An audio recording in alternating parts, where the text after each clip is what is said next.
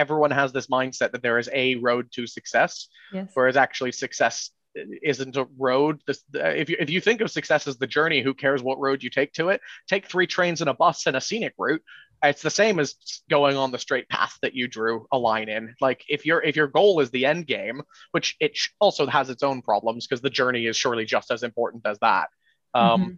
But why why are we saying there's one route? Like this isn't this isn't like a maze. There isn't one way to get to the end.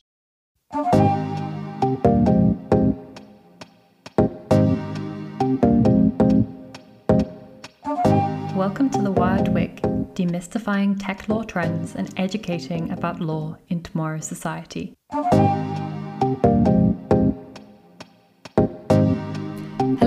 Welcome back to The Wired Wig. This is a special episode with Logan Oliver, who is Head of Business Development at Office and Dragons. In this episode, we discussed alternative paths to a career in law, looking at Logan's path in legal tech and how he got there. At the end of the episode, Logan also gives a little bit of an insight into something special that Office and Dragons are up to. As some of you start New Year's at university, I hope this episode gives you inspiration of different paths that you can take in law. So, Logan, thank you for joining me today on The Wired Pleasure. Wig. It's great to have you here. And today we're going to be talking a bit about alternative careers in law, in particular legal tech. So, It's Maybe- very fitting that uh, uh, I'm glad that you asked me here for this one and not careers in law. yes, exactly. It would be a it would be a shock if I turned around and said, maybe let's talk about the E." SQE. Yeah, yeah, absolutely. okay, so maybe let's start off with where are you currently now and what was your journey to working at Office and Dragons?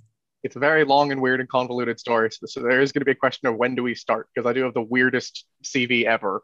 Uh, But I'm currently at Office and Dragons and I'm the head of business development there. But like, when do we start? Because I'm I'm the kind of person who I think we'll talk about this a bit later. But I feel like every job you have will contribute to where you are. So like my mindset today is very much as shaped by my first job as my last one. hmm So may- maybe let's frame the question a little differently. When you were studying, did you think you'd go and become a traditional lawyer, or was that never on your mind? Uh, so that was that was that was L Dream, yes. Um, but I also was doing a lot of other things that weren't law related. Um, I guess for context, when I was in law school, uh, I was an international student, as many are. Um, international student fees are a lot more expensive than than not- regular student fees, especially. I studied in Edinburgh, uh, so all my Scottish friends were going for free. My English friends going for nine grand a year, and for me it was about sixteen grand a year. Um, so I had to work two jobs most of the way through university. Um, I couldn't afford to not work. Uh, so the issue was that I didn't get into any VAC schemes, uh, but I started thinking in my third and fourth year that, especially my third year, uh, that that if I don't start doing something that's not retail or bar work, that's actually probably gonna not suit me for my future. Like that experience, I think is very important. I've had corporate experience since before university started, but I was thinking I needed something else. If I can't be in the law firm, I can at least figure out what the clients think about. Um, Mhm. and so, like, I worked for BlackBerry just before joining uh, Edinburgh University, and then in my third year, I got a contract uh, at Amazon. Um, funnily enough, I didn't quite know it was a six month contract until the contract got slid across my desk. I thought it was going to be for the summer. Ended up kind of doing that through my first semester of my final year at uni as well. So you Well- were working at Amazon while you were studying at the Yeah. same time. Okay. Yeah, uh, I was living in London, technically studying in Scotland, but don't tell anybody. Shh. But yeah, so like uh, I, I, my, my goal had I, I had done every step of the of the way there with the goal of becoming a lawyer in a law firm. Um, even when I finished my job at Amazon and I came back my final summer at uh, in Edinburgh, like I could have moved to London early. I had I had Mhm. gotten some offers from some other like corporates, uh, but one thing that I thought was a gap actually was that I had never worked at a bar, and I actually Okay. thought working behind a bar, specifically like a more luxury bar, I thought that could actually be quite handy um, for a number of reasons. Um, and so I ended up getting a job at my favorite whiskey bar in Edinburgh. Became like a professional whiskey taster, um, which was fun. Um, got to like help people like pair whiskeys with food and create whiskey tastings whilst just being a bartender. It helps you get a lot of that sort of hospitality experience. I'd had retail, not hospitality, but then on top of that, the luxury side, it, it allows you to kind of uh, learn about the nuances that can make you have interesting conversations with people mm-hmm. um, about topics that most people do engage in, alcohol being a pretty big yes. one a lot of people talk about. So yeah, like I've, I've definitely through my career kind of positioned the jobs that I took as being things that I thought would make me very much a well-rounded person to going into a law firm because I couldn't get the law experience itself. Mm-hmm, exactly. And I think actually working in a bar or in hospitality or any sort of service job is really important as well for any student. I think the bigger thing that uh, that I learned from uh, uh, from hospitality is one actually being able to manage multitasking um, in a way that really like you're put in charge of 15 tables as well as drinks like you have to juggle things in your head and you learn very quickly whether or not you're a person who needs to take notes um, mm-hmm. and then two how to communicate because anyone could walk in and you need to make everyone have a good time whether that's a football lad that just wants to have a chin wag about how ludicrous the sporting was or whether that's like a, a prim and proper old couple that is very you know proper about everything and wants to just simply speak about the weather you know mm-hmm. you, you learn how to adjust how you communicate based on who you're talking to and i think that's almost more of what i thought was beneficial to get out of that than necessarily the, the resilience that people always talk about mm-hmm. being important to learn as a lawyer it is i think you can learn resilience in a lot of different ways and develop it in a lot of different ways but i think the expectation that people are going to shout at you and thus you should work at a bar because people will shout at you I, I think actually often leads to ingraining toxicity in workplaces. So maybe we can talk a bit about after you worked at Amazon, what mm-hmm. happened next after that? Where did you work? When I finished working at Amazon, I went back, I finished my degree. I didn't work for a few months. It's kind of the only real unemployed period I ever had to finish my degree. Um, got to the end of that, got my degree, started looking for some jobs. I had, up until that point, for the past couple of years, been applying for training contracts uh, okay. to no avail. Uh, I got offered a job being an operational analyst uh, at a company because I taught myself quite a bit of data stuff when I was at uh, Amazon. Uh, they made me a very lovely offer, but when I got into the GDL, I was like, yeah, but I still want to be a lawyer. So saws. Um, my, my father made a very good point because he knows me. And he says, Here's the thing, because you'll do exactly what I did. You will say yes to that, thinking that's okay. I'll just I'll get a decent salary, save up a bit of money for a couple of years, then I'll go do the GDL. But what will happen is every year you're going to get offered a little bit more money maybe a promotion. Then you're going to start having a harder time thinking okay wait a second now now they're paying me this amount of money actually maybe i should stick around just a little more get a little bit more money then i'll go do the gdl you will end up being in your mid 30s never having done it and now suddenly having to look at restarting a career as opposed to continuing one and that's when you're going to say it's not worth it anymore. So if you mm-hmm. want to be a lawyer you can't take that job.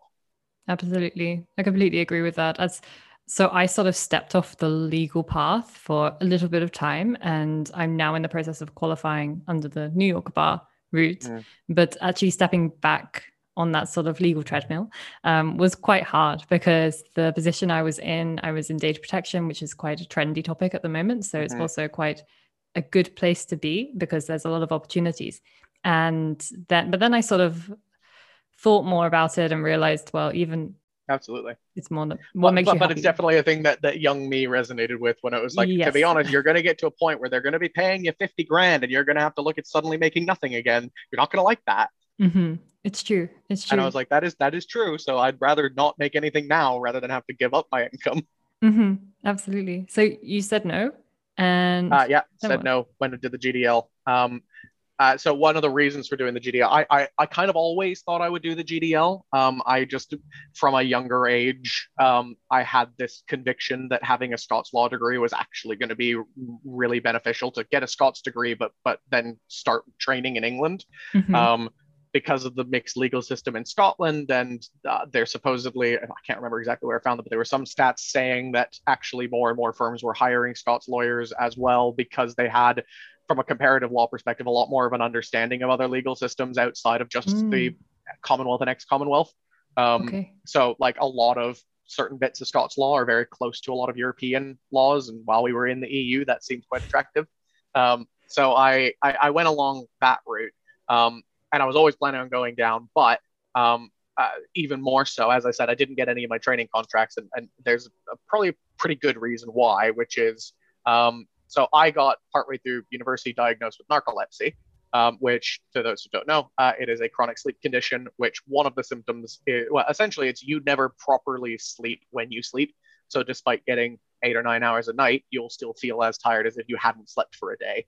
And as a result, unmedicated, you'll just fall asleep randomly throughout the day. So, at the worst of it, which was in my late second year, early third year, like I was uncontrollably sleeping about 18 hours a day Wow, um, okay. I was missing classes, uh, not for the reasons that I already knew everything and thus was going to go and work at a chocolate store. Uh, I was missing classes because I was sleeping through them, uh, which made it very difficult as well to get good grades when you also were falling asleep in your exams.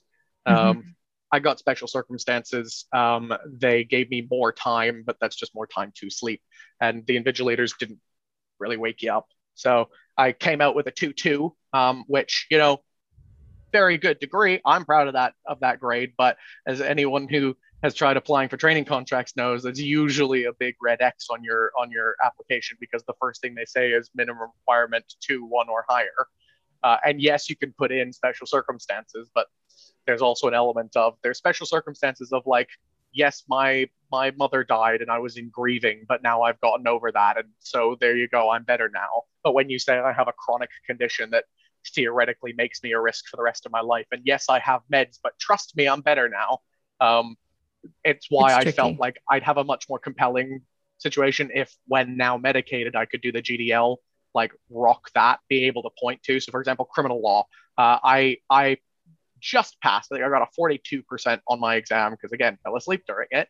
Um, I got I think a, I think I got a distinction on it. I got like an 80% when I did the GDL. Wow. Okay. And so being able to put those side by side and being like, there's clearly a reason. Exactly. Um, exactly. So I walked through the, I got a distinction in the GDL, but unfortunately, the the question wasn't what was your last degree. The question is what was your first degree. And so I always still had that. And that's what kind of led to me starting to consider alternative routes. Mm-hmm. Um, but and and do, do you yeah. think if that hadn't had happened, you would have still considered, well, still kept on trying to get more into the traditional route and get the? There's a time when I eventually would have stopped, uh, because there's a so what happened next after my GDL was uh, actually during my GDL. There's a wonderful company, uh, hashtag to that or, or shout out to them. Uh, it's Flex Legal. Um, I, I, I, I'm sure everyone already knows about them, but great company. I worked for them while I was in my GDL uh, and then got a placement with BT through them uh, right great. when I graduated. Uh, as I understand, I think I was one of the first people going into BT and it was to try and like help build the relationship. Um, and it wasn't a strictly legal role. It it was in the legal team, but it had a lot more of a project management spin to it. Okay. And hey, between BlackBerry and Amazon, I'm a project manager. Um, that's what I did. And so the, the the manager of my team looked at my CV when it was put forward and was like, actually, this guy's got the skills that we need for here. I was still part of the legal team. Technically, my job was as legal support, uh, bid management, and legal support. So it was technically a legal role, but it was very much a project management role. Um, and I worked for them for nearly two years, I think, while still trying to get vacation schemes and trying to get training contracts. But there would have been a point, and I was getting close to that point, where I had I had in my mind set my final date at BT and said if, if you haven't done it by then, you're gonna need to go and get like a a job not in a legal sector and focus on the skills you've previously had and start start going that route. Mm-hmm. No, absolutely understandable, and I think that's the point for whatever reason, if it's just not working out in that way, it doesn't, it's not the end of the world. And there's other ways yep. to be successful. And it's just realizing that's the point to say, okay, I'm going to put this away for this time I and try a, another path. And maybe you'll go back to it at, a later absolutely. point. It's never, I made a yeah. super cringeworthy LinkedIn post um, back when I was, I think like 21 or something. I think it was when I was working at Amazon. Mm-hmm. And I, mm. I, I, oh, it was so soapboxy. I thought I was so clever, but it was about how the road to success is a lie because everyone. I, I still think there's nuggets of wisdom in young Logan, though he's a bit too show offy about it. Um, but but it was it was about how essentially like everyone has this mindset that there is a road to success, yes. whereas actually success isn't a road. This, if you if you think of success as the journey, who cares what road you take to it? Take three trains and a bus and a scenic route. It's the same as going on the straight path that you drew a line in. Like if your if your goal is the end game, which it also has its own problems because the journey is surely just as important as that. Um, mm-hmm. But why why are we saying there's one route? Like this isn't this isn't like a maze. There isn't one way to get to the end. Yes. No, absolutely. And I suppose this leads nicely into what you're doing now. So your role at Office uh, and Dragons.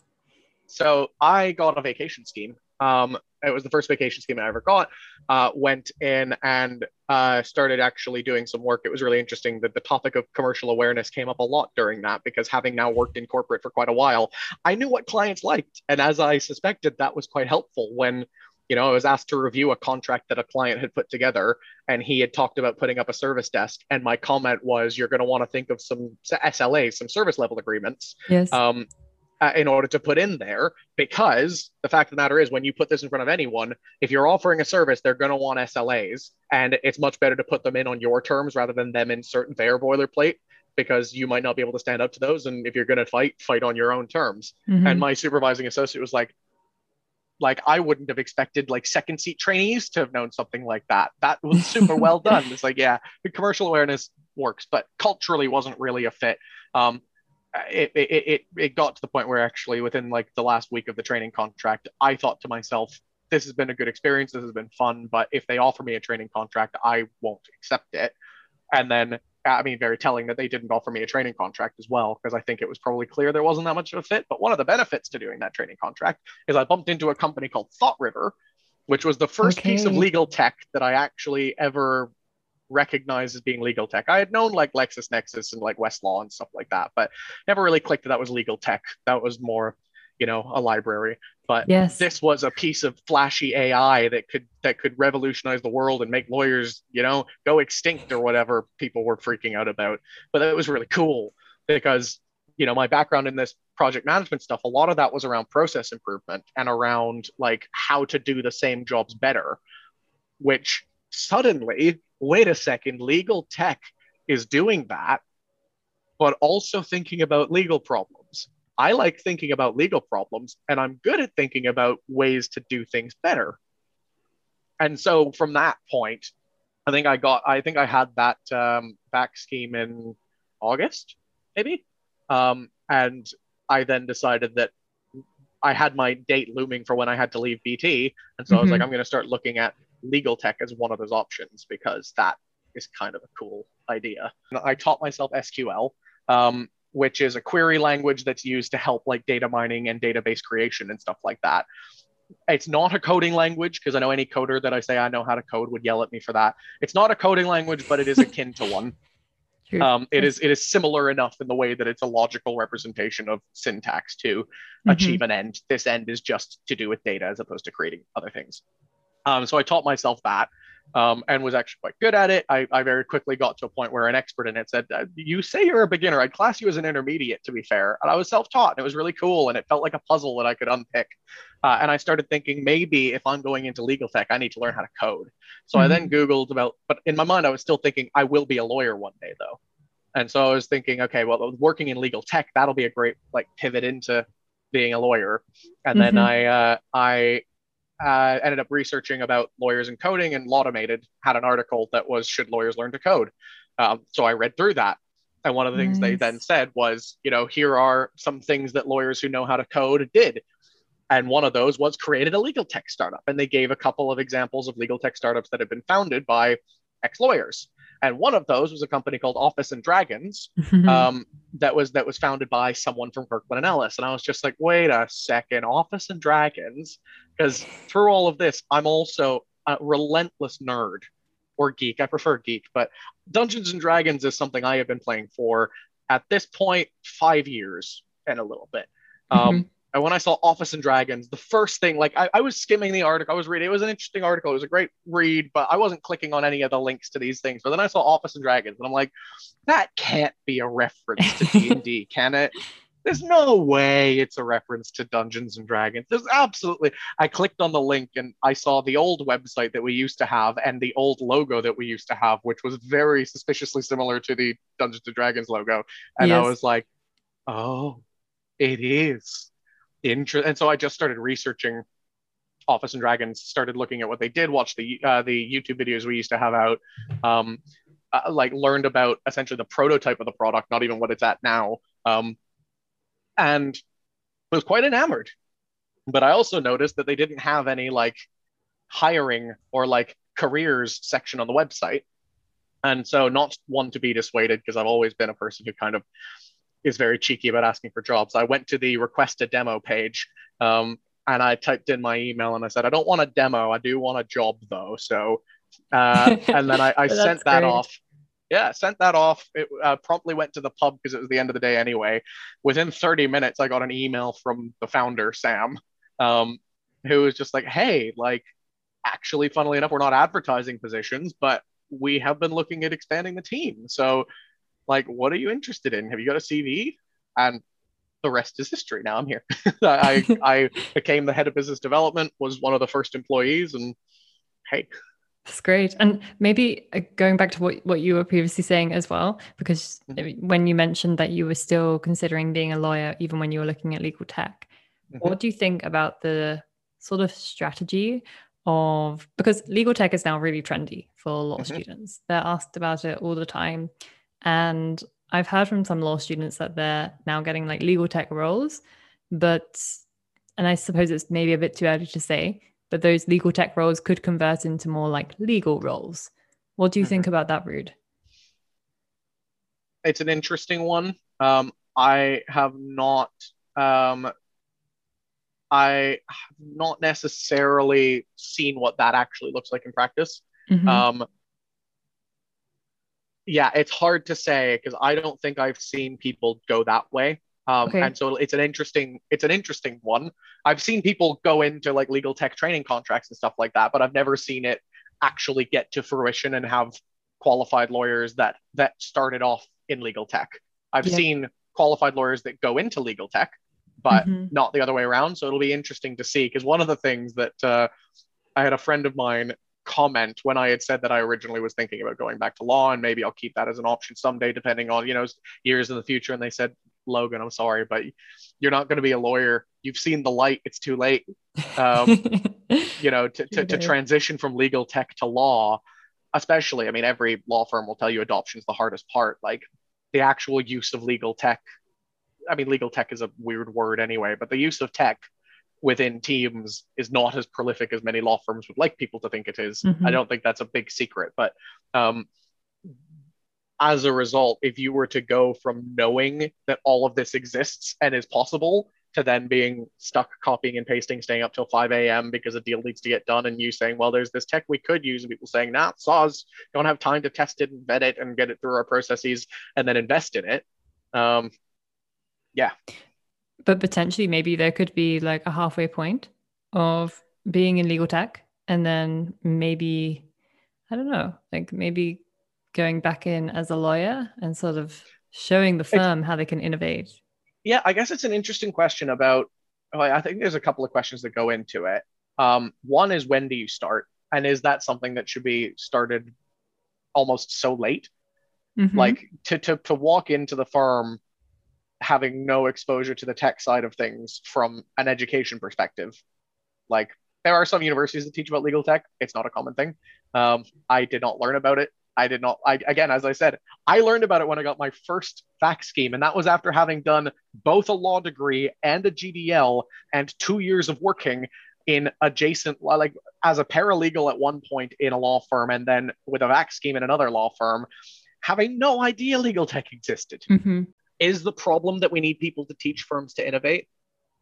Because I don't think it necessarily is the problem. I okay. think there's a lot of people in firms wanting to innovate. I think the problem is that it is not set up to innovate that well. Mm-hmm. What the actual reason is, I mean, ask anybody and everyone will give you different answers. Very common ones are the hourly rate model doesn't, I think that's more a symptom of anything else. I think one of the big ones is the partnership model. It's one of the reasons why ALSPs are getting so popular. But the partnership model as a whole does not really incentivize long term investment. Um, if you walked up to a group of partners who realistically speaking, like their pay is based on profit margins, and you say, hey, let's increase our investment into tech by you know half a million this year that's half a million that's coming out of people's pockets.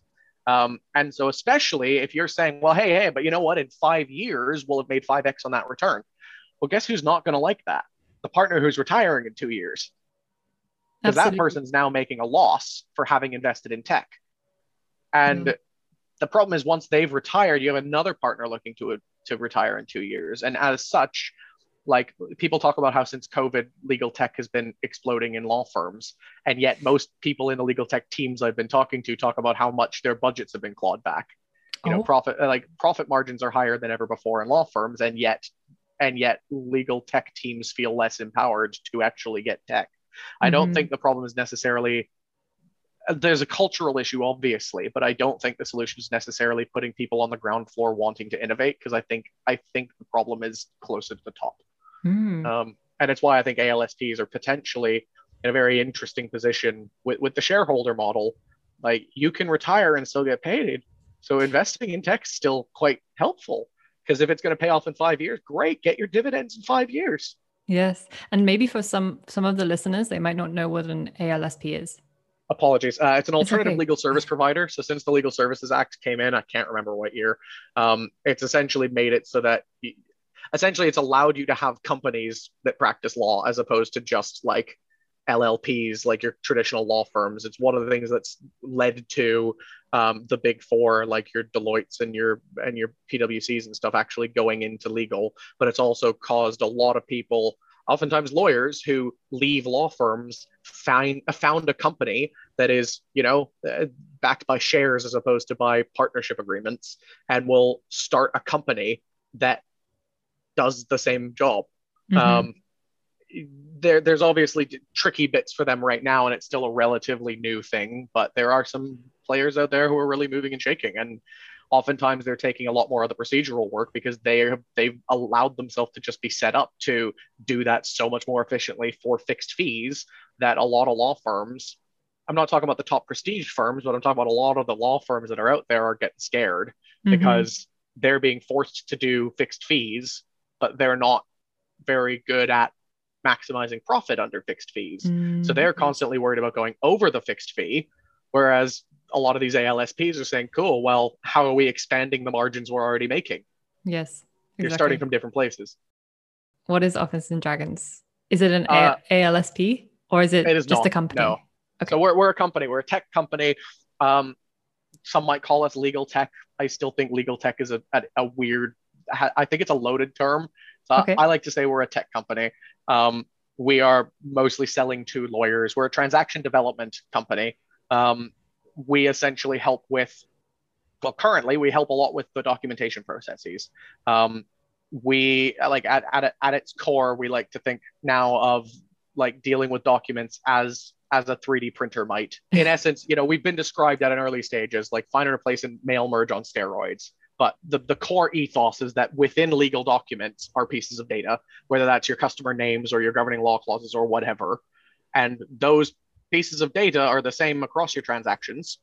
So why not have them represented in a single place as opposed to any time changes have to be made going in? And, you know, th- there, there are ways that other people have tried to do it. So document automation is a very popular one that has become quite a, a swarmed industry right now, where the idea is to build a template up front and create questionnaires that then can get filled in to populate those. But we're trying to go one step further. So whereas that's like a plastic molding machine where you create the mold and then you can stamp out the same thing over and over very easily, very quickly, very scalably. Problem is that we've noticed in a lot of law firms, there's always bits of complexity that means that either you start from scratch and don't use your plastic mold, or you take the output of your mold and end up having to go manually to file away at it anyway that's where mm-hmm. our sort of 3D printer model comes in because what we're doing is saying why build a template those those bits of data are still there whether or not you've forced a template on them identify those pieces and then you can work with it mm-hmm. um, so we work with any document so you're not worried about having to get something that's already pre-made if you end up getting documents from the other side documents from your client last lawyer you can work with them all the same without needing to templatize that's kind of in a nutshell Office Dragons right now Great. And I know we spoke about a really nice use case or a very, very happy customer or junior lawyer the other day. Yeah. We've, we've, we've had a, we've had a, I mean, a couple, but, but I mean, probably the biggest one. Um, and I'll, I'll use the biggest one because it can show, I guess, the power that this mentality, because it's, it's not just about the tech. I also, yes. again, as a process improvement person, it's not just about the tech, it's the workflow. So Office and Dragons is great, but part of it requires you to think about your transactions as bits of data as well so that you can best use it. You can still use it, but you're going to get the best results if you think about it this way. That's what this story is about. It can be used at any scale. We've seen people who do it with three or four documents, but this one shows you kind of the potential impact. So we had a trainee uh, who was in an investment funds team for a, private equity fund deal that was coming up. Um, big, big transaction. They had 300 investors that were going in. Each one needed a um, a pack of um, pack of investment documents uh, that needed to get spun out for each of those 300. Uh, that investment pack was not standard. It was negotiated by the lead investor to get the terms that they wanted, which then got rolled out to all of them, pretty standard practice. And then it came to the trainees to deal with it. Now, they had eight documents, of course, eight documents per pack, 300 investors we're talking about 2,400 documents plus 2,400 red lines that needed to be produced. Wow. And they had two weeks to do it across the team, and their estimate was they'd be cutting it pretty close. Um, we're talking about, I, th- I think our estimate was between, I, I think it was about 400 hours of work, something like that, that, that okay. the team would need to do across the team in order to get this. Uh, and that was based on estimates of this this one trainee I think was producing documents between seven and 10 minutes a document, which is pretty standard. The average we find is about 10 minutes. Um, the fastest ones tend to be five minutes per document. So even at that end, it was about 200 hours um, if everyone was being like the fastest people ever. Uh, the trainee had just gotten Office and Dragons, hadn't even trained on it yet. We trained him like the next week and he shared this story. We were like, oh, wow. Um, but he was able to get uh, the entire set of 2400 docs done in eight hours on his own. Um, again, just by separating the data from the presentation of the data, he was able to say, okay, well, actually, in these eight documents, you know, your your customer names, your your investment amounts, your you know whether or not this clause applies, like all of those are within all of them. And yes, it's bespoke, but all you need is that set of agreed forms and you could as an individual go through just eight documents and say that's that piece of data that's that piece of data that's that piece of data pull those out and then for 2400 documents spin that out as you need to mm-hmm. um, then uh, so that was that was eight hours for for 4800 total 2400 documents and 2400 red lines um, as always happens though um, the morning of closing uh, there was a change a further negotiation over the weekend the lead investor turned around and was like, yeah, we need to make this change. Um, and so the client turns to the team and says, cool, we need, we need that change. The client doesn't get that that takes a lot of time. You know, mm-hmm. even just changing a number from a one to a zero across 2,400 documents takes a very, very, very long time. And at that point, you're looking at potentially needing to push back closing, which looks very, very, very bad on the law firms. Mm-hmm. Um, yes. Obviously, no law firm will ever admit to having missed a deadline, but most of the time it ends up being you calling and agreeing an extension, which in my mind is missing a deadline. Yes. Um, but uh, he was able to get all 2,400 documents rectified with the one change uh, in 30 minutes. Um, Fantastic. So I, I, again, it's it like it's that kind of thing. But but again, that that comes outside of just using the tool, right? You can you can build you can build these sorts of things but and be very limited in your scope and think oh i use office dragons only for this but it's when you start to take that one level up. We, we had a hashtag we used to love using, which was hashtag draft deals, not docs. Um, when you stop thinking about the documents that legal tech is useful for and start thinking about what is the legal tech doing, um, it's that mentality shift that got him to think, okay, wait a second, these are just bits of data that I could extract. And then mm-hmm. put all of the different ones for 300 people, hit go, and boom, wait for the app to run. That's great. And I suppose that that also just exemplifies what you were saying earlier that there are innovative people in firms. Absolutely. Just, this guy had never been trained by us. Yeah. Like he, he went to our guide site, taught himself how to use our app, but recognized what it was doing and just jumped onto it. That's great. So now in your role today at Office and Dragons, what are you doing in terms of business development? Uh, it's a good question because we're a startup, and and as anyone will tell you in a startup, your title doesn't mean a whole lot. Um, That's very true. Business de- yes. business development, honestly, like I didn't even know really what it was when I came in. There, like depending on who you talk to, everybody in business development has a different has a different like definition of business development. For mm-hmm. me, um, what it kind of means now is the way I describe it, that's an oversimplification, is if you see anything out there that is not the product, I have probably had a hand in it somehow. So mm-hmm. whether that's marketing I feed into, sales a lot, customer service, customer success, um, PR, you know, thinking about our, you know, all the strategy to go goes behind all of that. A lot of it is me working with our go-to-market team to build out things. We've got a major sort of secret project going on just now that I'm leading the team on. That's one of our biggest ventures yet. Um, but yeah, so so essentially anything that the outside will eventually see or could see, I I, I kind of touch that. Uh, in practice, it's meant a lot of focus on kind of the sales, customer development, and marketing roles, but it also touches a lot beyond that. Mm-hmm. Great. And then would you ever do some of the more technical side of things inside Office and Dragons, given your background in SQL? Did, did you also say you learned to code as well in the end? No, so I, I saw that it would be useful to code and then end up finding that got so distracted by Office. I'm currently learning okay. Python. Uh, I nice. don't know Python yet. Um, but no, I mean, I mean, beyond like QA testing, um, not so much building. Uh, the product team is much better suited for that. Mm-hmm. But I, I, you know, I, I know my way around Excel tables and stuff if need be. Um, as we continue to grow, I'd love to get to a point where we start actually building out databases that I can start using SQL to start making queries for. Because at the end of the day, data becomes d- data begets data, and once we get to a position where we're able to start feeding more reliable data into databases, then yeah, I'll 100% turn my hand to it. Um, I mean, running trainings, if you count that as technical, but you know, I know how to use our product. We eat our own, we eat our own dog food, so I mm-hmm. use Office and Dragons whenever I need something like that. Whether mm-hmm. that's updating suites of documents, I know we were talking about using that for ISO documentation as well and stuff like that. We we use Office and Dragons. I teach people how to use Office and Dragons. That's mildly technical, but mm. so uh, in terms of actually coding, it's more QA testing than anything else. Great. I think I just wanted to sort of show how wide your role is. How it is. You know, yeah. it's really exciting to work in a startup because, like you said, you have a title, and your friends say like, "What do you do?" And then you say your title, and then um, then you say, "But actually, really, I do X, Y, and Z," and I'm across the board, basically. Yeah. And I for some for some people who are always on the traditional legal path, it's really hard for them to actually understand because in law school we're always like told this set path and it's like when you're a trainee you will do x y and z.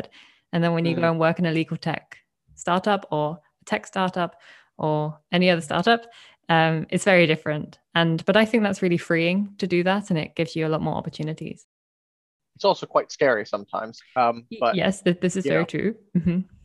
Um, there, there's definitely an element of, of uh, needing to be very flexible on how how you go about it. It was one of the things I learned at Amazon, I think, is like the approach is totally different. When you walk into certain jobs, people will say, here's what you're going to do, here's how to do it, go do it. Versus like when I went into Amazon, the first thing was like, here's our broad goal, figure out how to get it done. Yes, um, exactly. And they expected in Amazon that my job was going to be a lot more of a merchandising role. Mm-hmm. But I ended up like doing a lot of back end SQL queries to automate like automate different things to get us better data, which nice. still achieved the end goal, um, and and did so in a much more repeatable way than the other way. But you know, some jobs will tell you your job is to make merchandising campaigns, so go ahead and do this. Versus if we say, okay, we just want to get more site share for independently published novels on Amazon.com. Mm-hmm. Okay, how we do that becomes your job. That's fun and terrifying. Um, there are a lot of people who don't do well with that Um, and there's definitely, I think, a mentality and a comfort zone that you need to kind of leave at the door in order to get that done effectively. But that's what startups are all about. Um, mm-hmm. It's one of the things I really liked. It was one of the things that made me want to also leave, like not just traditional law, but big, like big corps. Um, outside of like tech companies like Google and Amazon, I'm told the vast majority work very much in the siloed. You come in, you punch in, you do your job, you go home in a similar way, a lot of law firms are quite similar. You kind of know your role, you kind of do your role, and you're expected at a certain point to have that role shift, though you were never really trained to do that other role. It's just mm-hmm. now you're kind of doing it versus I don't know what I'm doing half the time at Office and Dragons. I'm having to learn as much as I'm doing anything else. You're constantly trying to upskill. Yes. You know, I walked into this as, as, you've seen through my job history, business development one on that. I had never done this before, so I've had to learn it all. Um, it's quite fun. it's why I focused on being a generalist as well uh, in my in my career so far. Like why I said like I could have gotten other corporate jobs, but I chose to work in a bar. Um, you know, getting getting general skills, I think, especially right now, is probably as uh, is probably more beneficial in my mind than being a specialist. Mm-hmm. Um, but it depends on depends on the economic times. I know I have some friends who said actually going into the job force when it was 2008 uh, and the recession was hitting well, actually being a generalist was the way to get a job versus mm-hmm. in other times being a specialist is the way to get a job. So it kind of depends, but I don't think you're ever going to have a problem being a jack of all trades. Um, because you can you then frequently frequently what comes with that is the ability to learn mm-hmm. um, and be able to pick up other things which is i think one of my better skills is being flexible in what i do yeah definitely and just sort of to close off the podcast episode what advice would you have for students who know they don't want a traditional legal career, or maybe they're struggling for whatever reason to get on the path to a traditional legal career? And they're sort of interested in these other opportunities that are popping up around them, such as in legal tech or tech startups? Uh, I'd say figure out what you actually care about and what you're actually passionate about. Um, and what you're passionate about, I can guarantee you, is not being a lawyer because that's not what that, that's not something people are like don't you don't let the job titles define what you actually care about because actually a lot of trainees their job is copying and pasting. So you know what? If you are passionate about copying and pasting then hey there you go. But figure out what you're passionate about. Are you passionate about thinking about legal problems? If so there are many different roles that do that some in law some not some in house i mean i had to think about legal problems as a project manager when i was at amazon because i was looking at our contracts with our independent publishers and i wanted to see what we could or couldn't do with that you have to think about legal problems that way it's never going to be a problem if you're passionate about fixing processes that opens up so i think i think d- divorce yourself from the job title mm-hmm. and just ask yourself what do you actually care about and research how you go about doing those things um, there are so many opportunities out there for people. Don't get suckered into the idea that there's a single path. Young Logan was right. It, it, three trains and a bus, you'll get you'll you'll get there some way uh, to whatever your vision of success is. But don't narrow yourself to saying success is only if I become a partner by 30, because you're just setting yourself up with unrealistic expectations that don't mean anything. Yes. Like if you're if you're a partner at the age of 30 and you're working 59 hours a day and you're not going home and you have no personal life and you're super stressed who cares if you have a lot of money honestly? Mm-hmm. uh, it, like what do you want? Why do you want to be a partner? Think ask that question. If you think i want to be x ask why. Figure out that and then go figure out something that has to do with that. That may or may not be the partner. Definitely. you know if being a partner you wanted to manage relationships there's a lot of jobs that manage relationships. You can look for other things, figure out what you want to do, and don't figure out what you want to be. Mm-hmm. That whole "what do you want to be when you grow up?" question is out of out of style for a reason. I think. Absolutely, definitely. And actually, sorry, I have one more question, and uh, yeah. this is the question we just ask everyone, even mm-hmm. though this is a law and technology podcast, and people don't really read. But is there a book that you would recommend? Um, it's an interesting one. I mean, tons of books that, that I could recommend. The one I've quite enjoyed that I've been uh, I'm really bad with reading uh, with reading physical books. I listen more to audiobooks. Uh, okay, same. But yeah, um, yeah. but I, I, I do miss actually reading. In this case, it was an ebook on my Kindle, but I like physical books and all that. Um, since lockdown, my girlfriend and I weren't able to see each other for about three months because we were just a bit too far apart in public transit. Mm-hmm. Um, so we actually started. Uh, I started reading to her in the evenings, Aww. and it is a book series. It's a fantasy book series called the Rat Catcher series by Matthew Colville. The first book is called Priest. Uh, it's like a hard-boiled fantasy, so it's a bit like it's a bit noir. It's a bit fantasy. It's a bit psychological. Um, but good read. Uh, I quite enjoyed it. Um, highly recommend. And they're they're nice and short too. Um, he's he as an author doesn't like the epic fantasy style. His books are like two three hundred pages. Um, so nice quick reads as well. So yeah, I can recommend that. Uh, so yeah, I mean, if you're interested in learning more about Office and Dragons or uh, about transaction development, we're actually in the middle of doing something really cool. You can pop over to our website, officeanddragons.com, and we've just started an early access program for the next stage of our exploration of transaction development with our new app. Um, it's going to be a limited group of people, and you know, not everything's fully public, so still quite secretive. But if you are interested in getting engaged, you can go over there and uh, and apply to, to join the program. Great, and I'll leave the link in the description of the podcast awesome. as well. Perfection. I'll send you the link then. Perfect. thank you, Logan. It's been a pleasure to talk to you for the podcast today. And you, Annabel, thank you for having me.